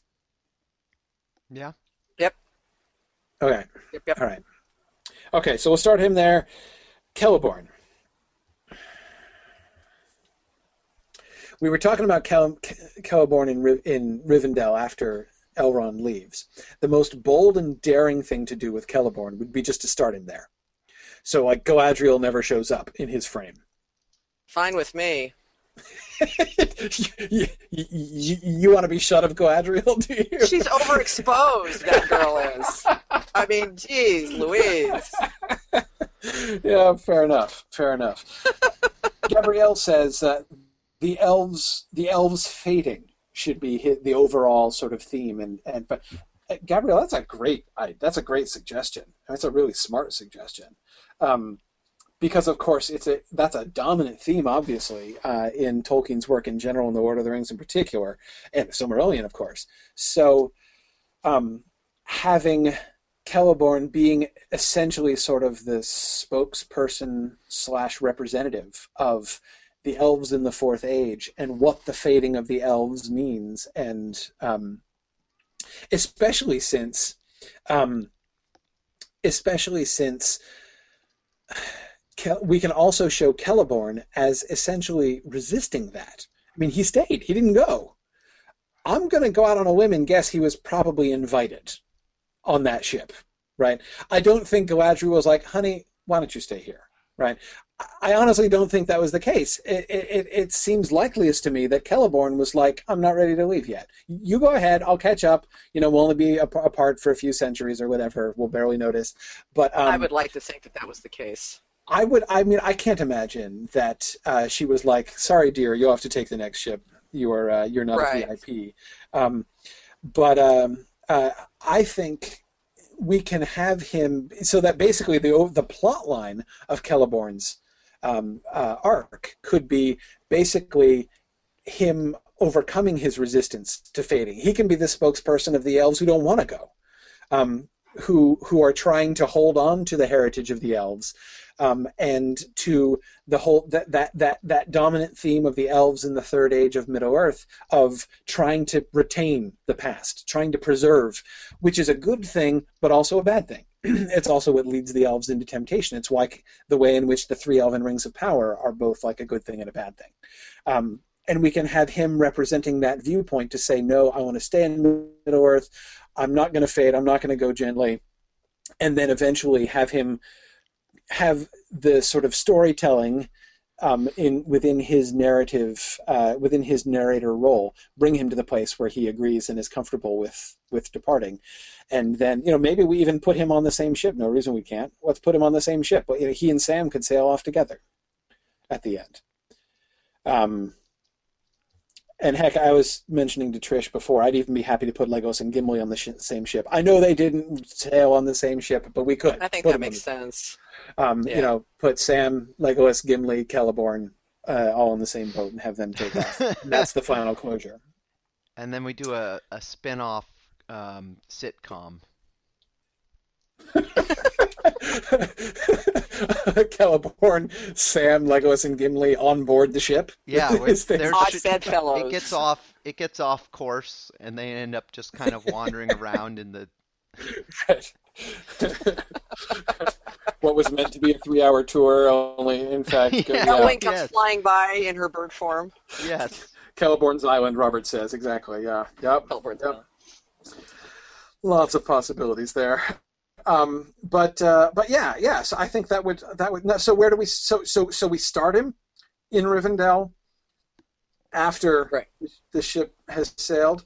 So maybe his first scene would have to be perhaps somebody bringing him tidings that the ship has sailed, and he's like, "Yeah, I know." Um, yeah. So his his story of all the ones we've described, you know, of the three we've described, his story is the least eventful, as it Yes. seems like what he's actually going to be doing is sitting in, around in Rivendell talking to, to people, you know, to other elves, uh, and possibly meeting occasionally. You know, he might, uh, uh, Aragorn might stop by Rivendell to visit him. You know, he, he might encounter um, some of the, presumably the hobbits would stop by. You know, Merry and Pippin go to Rohan and Gondor. Presumably they would stop by in Rivendell on the way. Do you think he would leave Rivendell? Would he go elsewhere? Would he go to Gondor?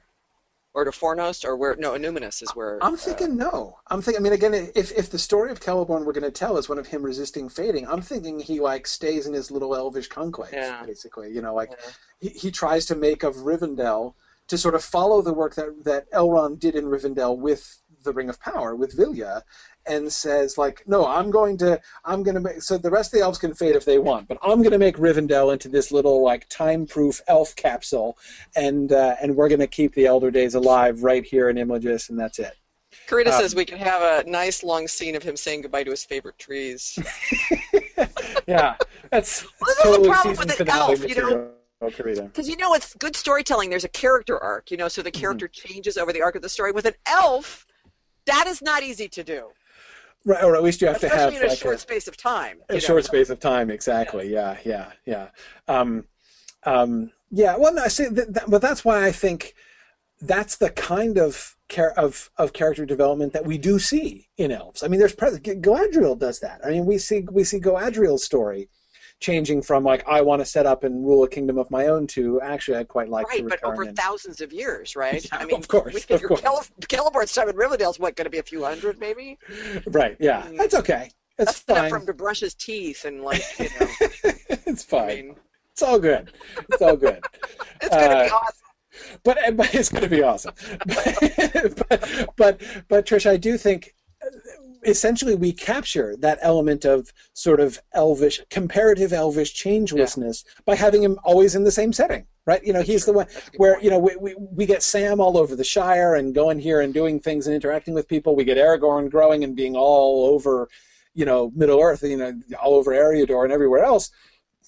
And here's Celeborn. Every time we come back, there he is in Rivendell, like same room. you know? Again, Lotro reference. Like Elrond in his library. It's always there. That's right, exactly. Standing next to the same table. Um, so yeah, it- it's uh, it's it's um, yeah, yeah, yeah. I think I think that we can we can we can kind of convey that. So I, I like that. Um, uh, uh, uh, Gabrielle, that was a great suggestion for Celeborn's story. I absolutely love that idea. Um,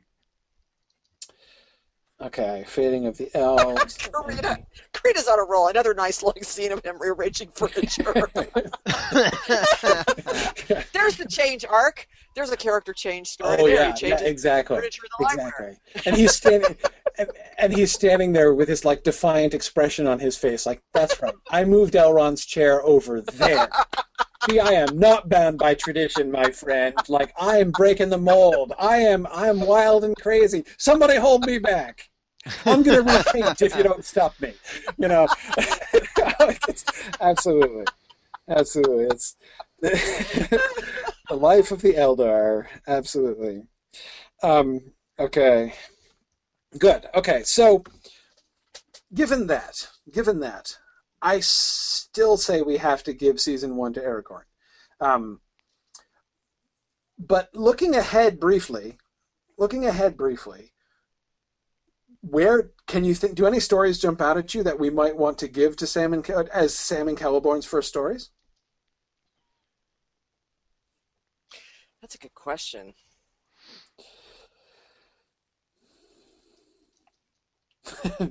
Brian Federini says he he will die on the hill of Sam tells the Ainulindalë.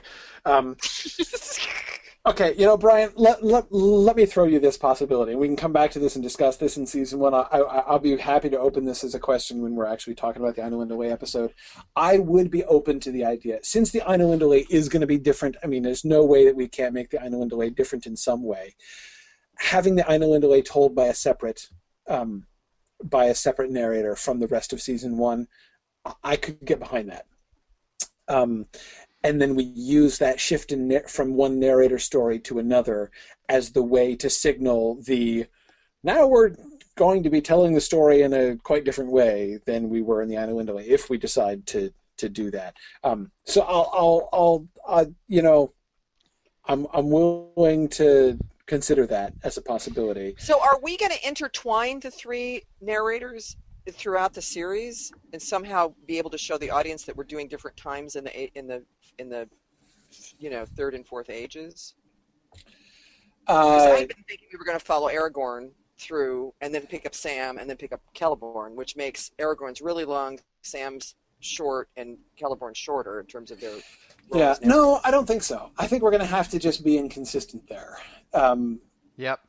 So somehow we're going to have to come up with a way to, to get the audience grounded in whatever whichever Right. time frame we're. and I talking think that I think that the way we do that is uh, we can Really Um, hokey subtitles. really hokey subtitles. Yes, uh, with play like one of those place and date subtitles, right? The Shire. Oh yeah, in in, in, Yes. in like computer computer type. Right, exactly. exactly. Typewriter type. Yeah, exactly. Exactly. Yeah. Uh, yep. Something like that. I- yeah, exactly. I st- I'm really attached to, but of course I will have to give it up if you know if, if it doesn't if it doesn't fly to the Estel being told stories in Rivendell for the Ainulindalë, and it could be different elves telling telling different parts of the story. Yeah, I agree. Well, let's come back to that when we argue about the Ainulindalë. We have so much to argue about the Ainulindalë. We'll just throw that on the heap. Um, but uh, but but anyways, I'm willing to I'm, I'm willing to keep that open. I, I still think in general, season one, at the very least, the bulk of season one Yeah. has got to be it's got to be you know the Rivendell classroom with with with young Gotta. Estel. Yeah. Um, yeah. I, I, and I, I mean, Estel we can no story out, there can be a story out of that. There can be some something that Estel learns as a result, or you know, Yes. I mean, some growth or change in him as a young man as a result of hearing parts of the story as we go. Right, and and that is something we can be thinking about in episode one of season one when we Right. map out in detail the, Right. the you know episode by episode outline of of season one. Um, you know what is going to be the progressive story, and therefore how are we going to bring this back to Aragorn when we get towards the end there? Um, Mhm. But um, but But yeah, I- okay. I- so I think that's a I think that's a fine place to leave things. Um, right, um, I agree Yeah. To for that with uh, that topic. Yeah, yeah. To to um, to to just you know lay out like bulk of season to be told by Aragorn, but but but we can we can uh, consider the Ainulindalë up for grabs potentially. D- Ooh, I you know, like Philip's idea that that actually the audience doesn't doesn't we don't actually specifically say that Estel is Aragorn right, at least at the beginning, which I think is awesome because Right. then only certain people will know that. Yeah, exactly. All the all the you know all the Tolkien geeks will be excited and know what Right. know what we're talking about. But uh, um, but then it will be kind of a reveal. In fact, maybe that could be a reveal that happens at the end of uh, season one. Of course, you know, social media will spoil it, but that's well, of course, it's not. It's not. It's not going to really be a secret. But um, um, uh, but yeah. So okay. So, uh, all right. So, but but but going back to my other question though, kind of glancing ahead, thinking ahead to the stories like from season two and forward. Um, I think we don't start Celeborn until we get to Beleriand. oh yeah, I agree. You know, I think Celeborn could. Do, I mean, he's the obvious uh, Well, candidate. he wasn't in Valinor, was he? I mean, He wasn't. He wasn't. But again, there will be other. Could be That's Noldor true. still there, That's true. right, telling him the story. Um, but but the the. I mean, it's a. It would be a little bit cliche to be like, give him the Doriath stuff, you know, give him the Beleriand stuff. But like the Gray Elf perspective, I mean, if we're going with the version, uh, and I'm inclined to because it's the Lord of the Rings version, if we go with the version of the Galadriel and Celeborn story that has Celeborn as a Doriath elf, um, you know, doing, uh, do yeah, yeah, Brian is thinking the Noldor arriving uh, in Beleriand. That's That's what I was kinda thinking. what Is the end of season two you're talking about? Yeah. Is Yeah. that what you're saying? Yeah, two? or like, yeah. that's what I or he starts off of season three. Yeah. Yeah, yeah. That's what I was thinking as well. Um, so that but, would uh, include. Would that include the kinslaying, or no? No, no, no, no. After that, like the the arrival in Beleriand is where I would think about bringing him in. Oh, But, got it, uh, got it, got it. Okay. All right. Um, All right. Though I mean, conceivably, we could get him in on the kinslaying as well. I mean, he could be he could be part of that. I suppose that that could be him, but I'm not sure. How about Sam? Any of these stories that sort of jump out out at you for uh, Sam's first story? Could I'm wondering if we have Sam come along when the men show up.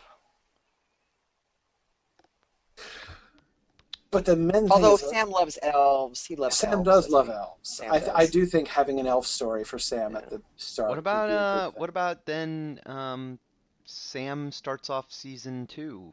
Um Right with with the bliss of Valinor, yeah, and yeah, the, the awakening exactly. of the elves. yeah, yeah. I like that. I Oh like that. yeah. Yeah, so so the would story of the journey to Valinor is Sam's. The the elves sailing, sailing, sailing away and leaving us. Right there we go.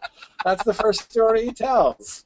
Yeah, yeah, love it. that's a good love idea. it. Um, and then we can decide whether or not we want to have Sam narrate all the way through the. the I was just un- say, the unrest we- of the Val, of, of the Noldor and the slay and the kinslaying, or whether we shift to Celeborn or, or back to Aragorn or something. It seems but- like we once we intro, uh, when we introduce a new narrator, it seems like the other narrators still need to show up sometime during the season with their stories. especially Aragorn. It's going to be hard to do a totally Especially non-Aragorn season. Yeah. Yeah. The way that we're yeah. Way that we're going. But, uh, but I You Of course, by the Sam, time Sam tells the story, well, so let's. Uh, it's gonna. Uh, we, we'll have to worry about that when we get to. Well, wait, we haven't decided where season two is going to end. Let's talk about that quick, and then we can come back to the narrators here. If season two begins back in Cuiviénen in episode one is Orome finding the elves Right. uh, at Cuiviénen and inviting them back, and so then we do the invitation back to Valinor. Where do we stop? Do we, do we just do the? Do we stop? I mean, okay, one possibility would be to stop at the arrival in Valinor, right? Just have the whole season be their journey and the decision of the Valar to bring them over, and them going over and stuff that happens along the way. We could do that or we could end the first season with the unchaining of Melkor, right? I Bring them that- over into Valinor, have a bunch of the bliss of Valinor, and then we unchain Melkor. The danger there is that there's not much in the way of conflict or anything. Not much in the Well, way I think of. we unchain him and get him started with his poisoning of the elf's thoughts before we stop the season. Don't you think? Right, right. That what, Um, what we end with is some kind of like trouble, you know, which would be Melkor's. We could end with the forging of the Silmarils. Ooh. So we already I have him out that. there, right? We have the lies of Melkor being spread among the Noldor Right. and the forging of the Silmarils. And the fact that we see that Melkor is coveting them big time. Right, Yeah. exactly. Or we could go season two all the way through the burning of the ships.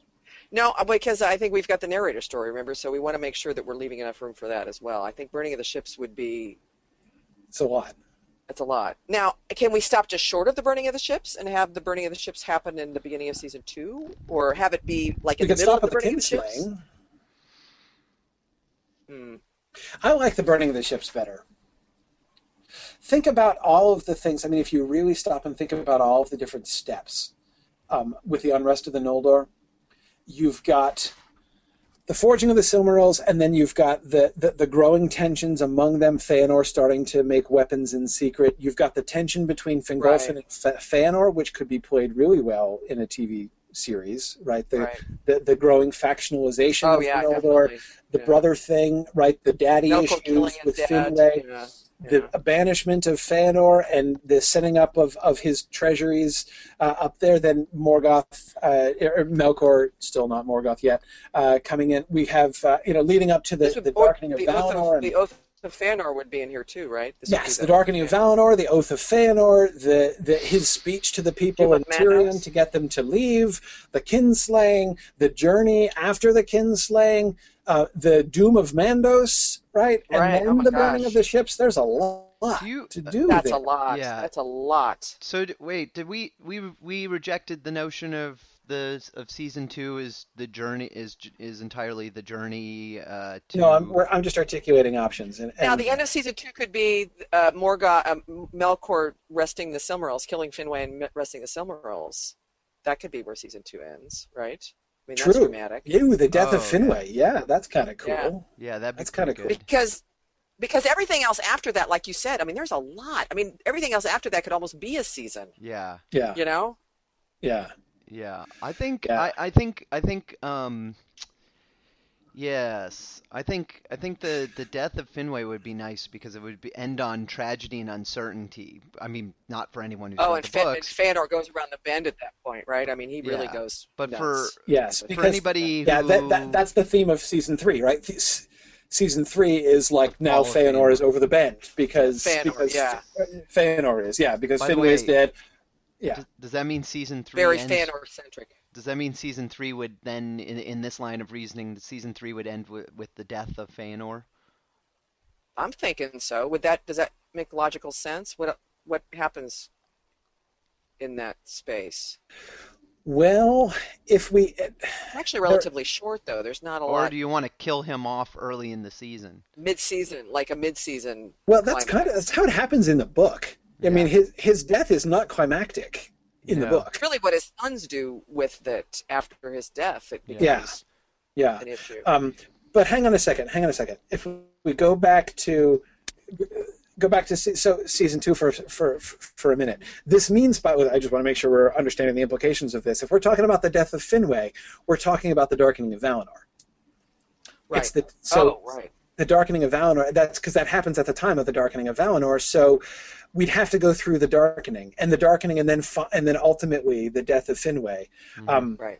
would be would be the the and now the darkening of Valinor is a perfectly acceptable season finale. Goodness knows. Especially since we spent all season of one with the Valar, so we Right. hopefully have empathy with them.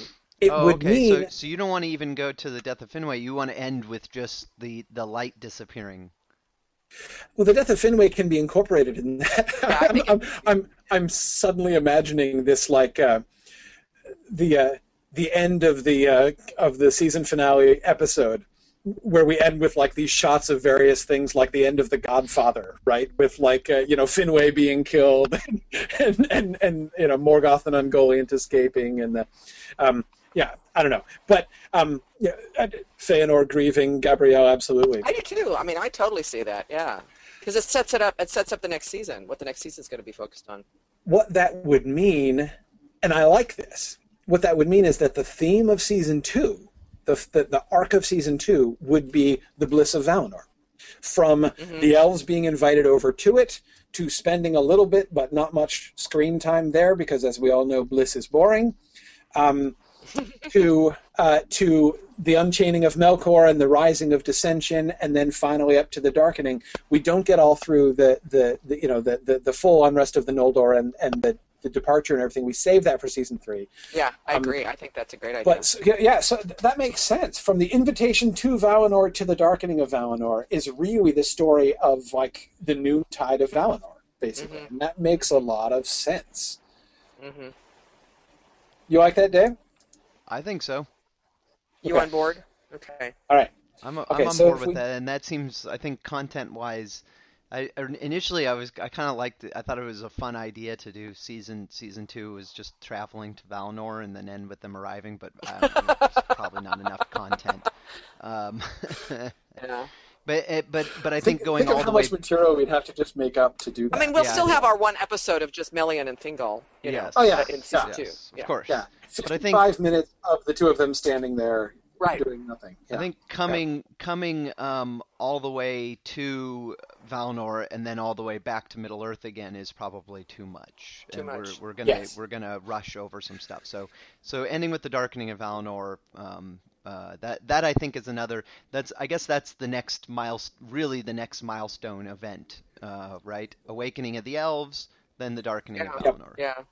The darkening of Valinor, yeah, yeah, and and with the focus on the story of the Noldor, it would be easy for us to overlook the fact that really, of all of the things that happened, in the the the the, the kinslaying and the burning of the ships both pale in comparison to the darkening of Valinor as Yes. like major epoch-ending events of the first That's age. true. So, in some sense, it would seem kind of silly not to have. It would seem kind of silly to have the darkening of Valinor happen in the middle of a season, right? I mean, And like you know, that, it kind of close. It, it kind of is a nice segue too, because we're we're dealing with the with the Valar, who of course we've been with all through season one, yes. through season two, and but the next season is going to be really more elf centric, and so this this ending of Darkening of Valinor and the death of Finwë, Morgoth taking off with or Melkor taking off with the Silmarils is a great way to segue into okay, next season is going to be an elf, more an elf story. Absolutely, that's the side. exactly the moment Yeah. in the Silmarillion when the Valar really take a back Right. seat and they Right, cease to be Um, not I, my argument certainly would be that they don't cease to be involved,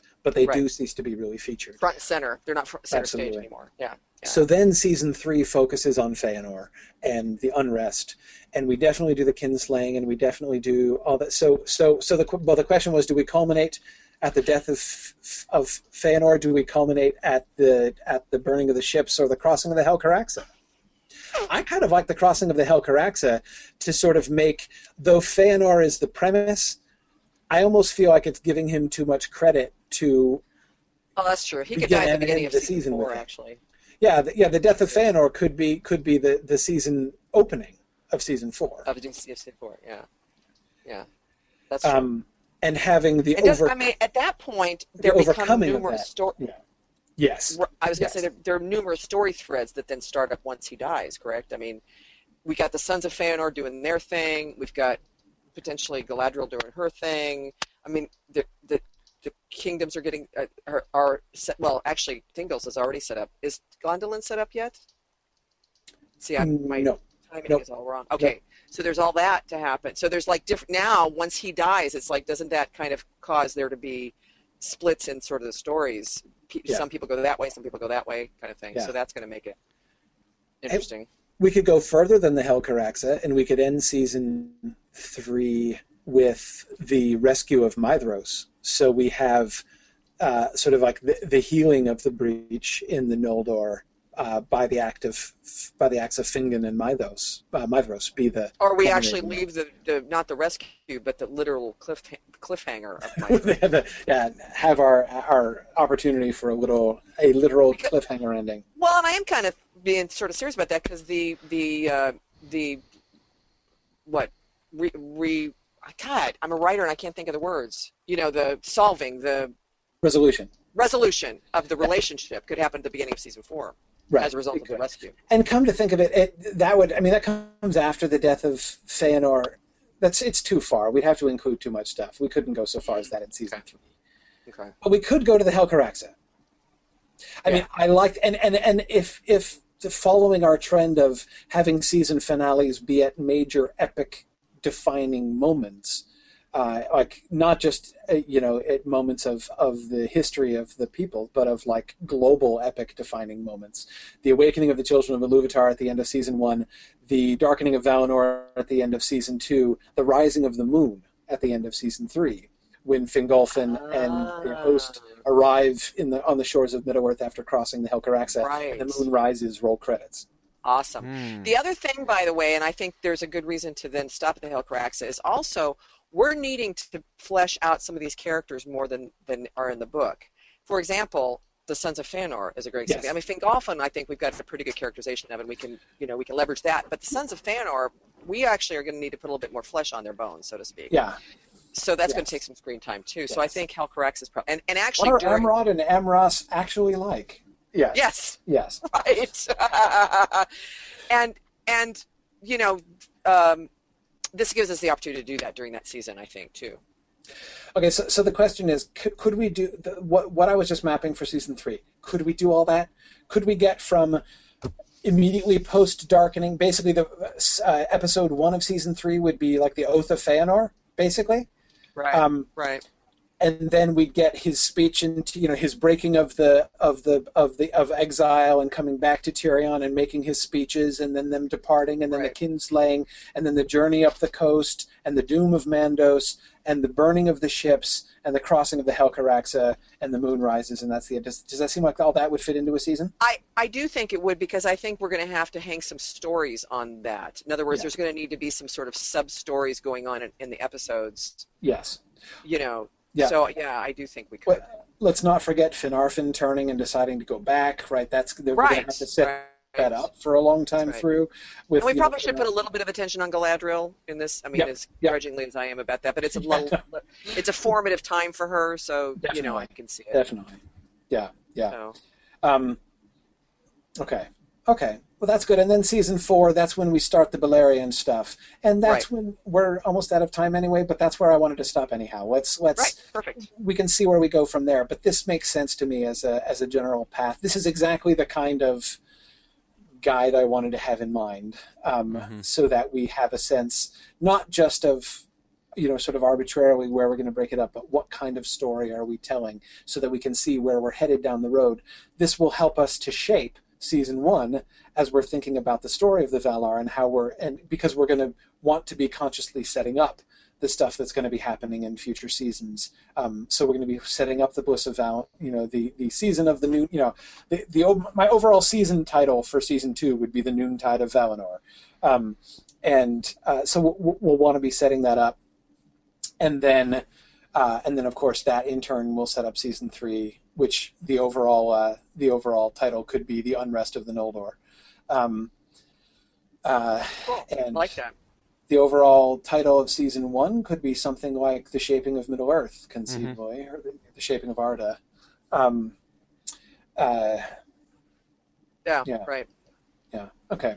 Um, now, do we want to continue on in the next episode to flesh out more seasons, or do we? Or if we don't do that, then we'll have to dedicate probably another episode further down the line to do to go on into season four, five, six, seven. Yeah, we could always do a. I'm fine could- with either. we could always do a. Uh, uh, I say let's wait on that. We have enough to go on with right now, and we might change our minds about stuff, you know, moving forward Right. um, Okay. as things go. And so let's. So I'll, I'll kind of make a note to insert an episode dealing Yeah. with planning subsequent Yeah. seasons at some point. Yeah, we'll okay. insert like a, a, an extra, like a, an an a uh, an asynchronous season zero episode, you know, in between future Right. seasons to, to, to kind of Right. talk, you know, maybe even between season two and season two. three, we can, we Yeah. can come back and have a sense. you know talk about this stuff. I think we so. need to do that. Yeah, as a culmination. Now, so then, do we want to take a break? We had talked about possibly taking a break between episodes. So Two if we did that, yeah, then we could skip the next one. It would be, I think you said August 14th would be our next that episode would be starting next season skipped one. Yeah, yeah. Um, And I'm fine with that. the, but the, our questions for next time, you know, the things that we want you to be thinking of next time, we're going to be. I want to emerge from our next episode with an outline, one through thirteen, what the episodes are going to cover.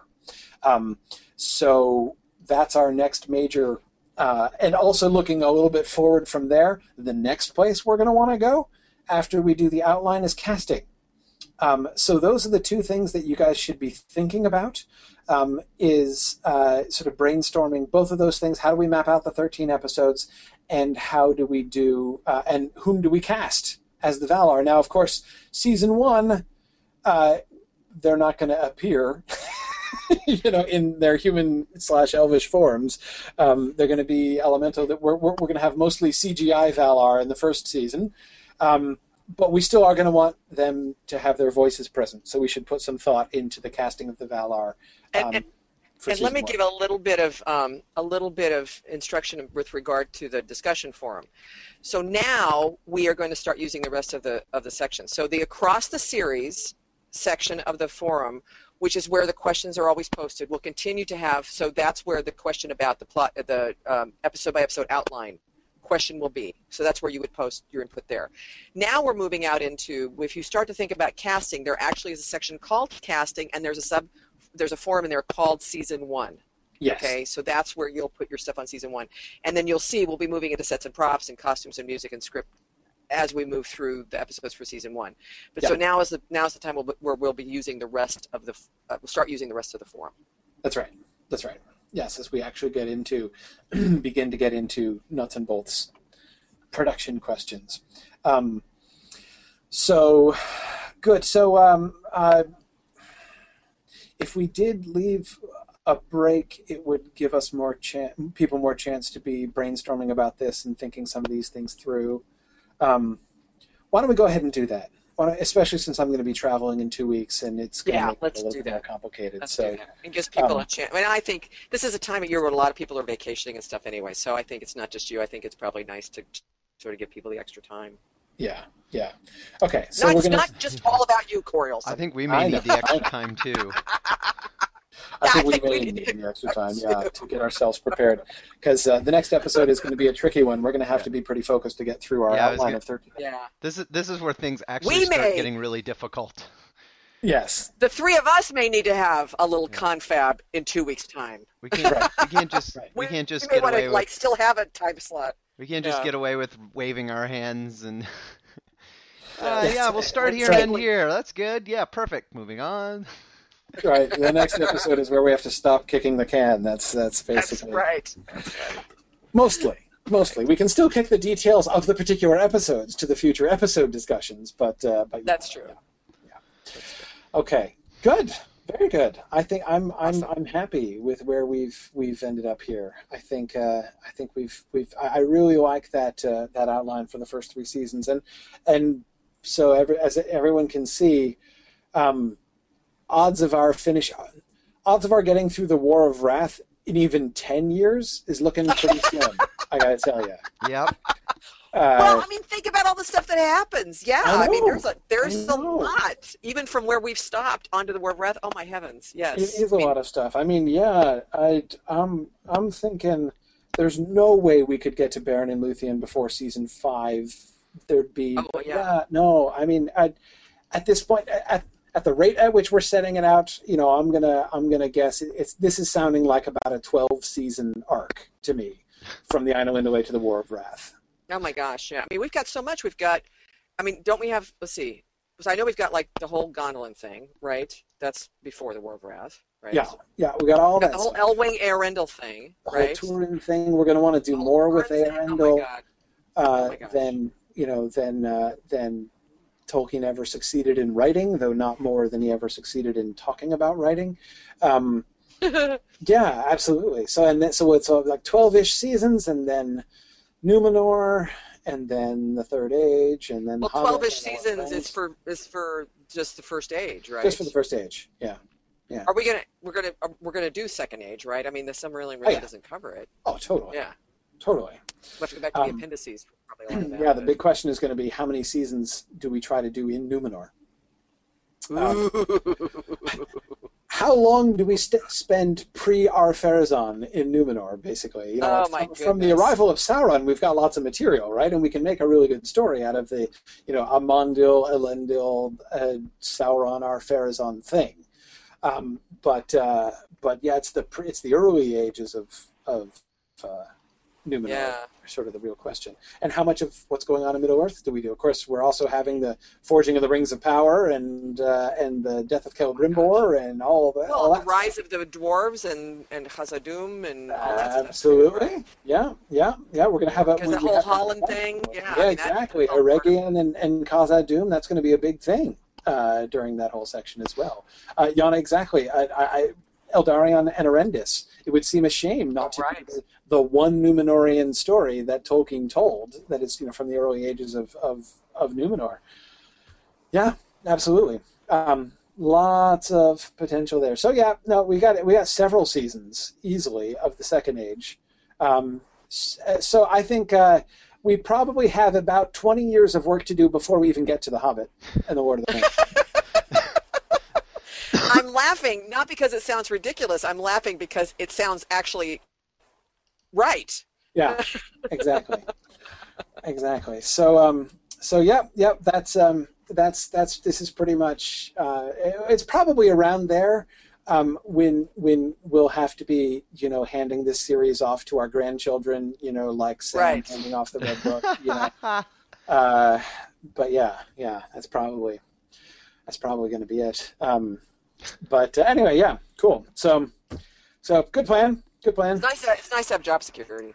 Absolutely, no, no, no worries, no worries. Actually, podcasting technology will look completely different. You know. Oh, yeah. We'll be, we'll be Oh, using yeah, plants that's in our in our temple or something. We'll just Yeah. be Yeah, by the time we broadcasting our to- thoughts.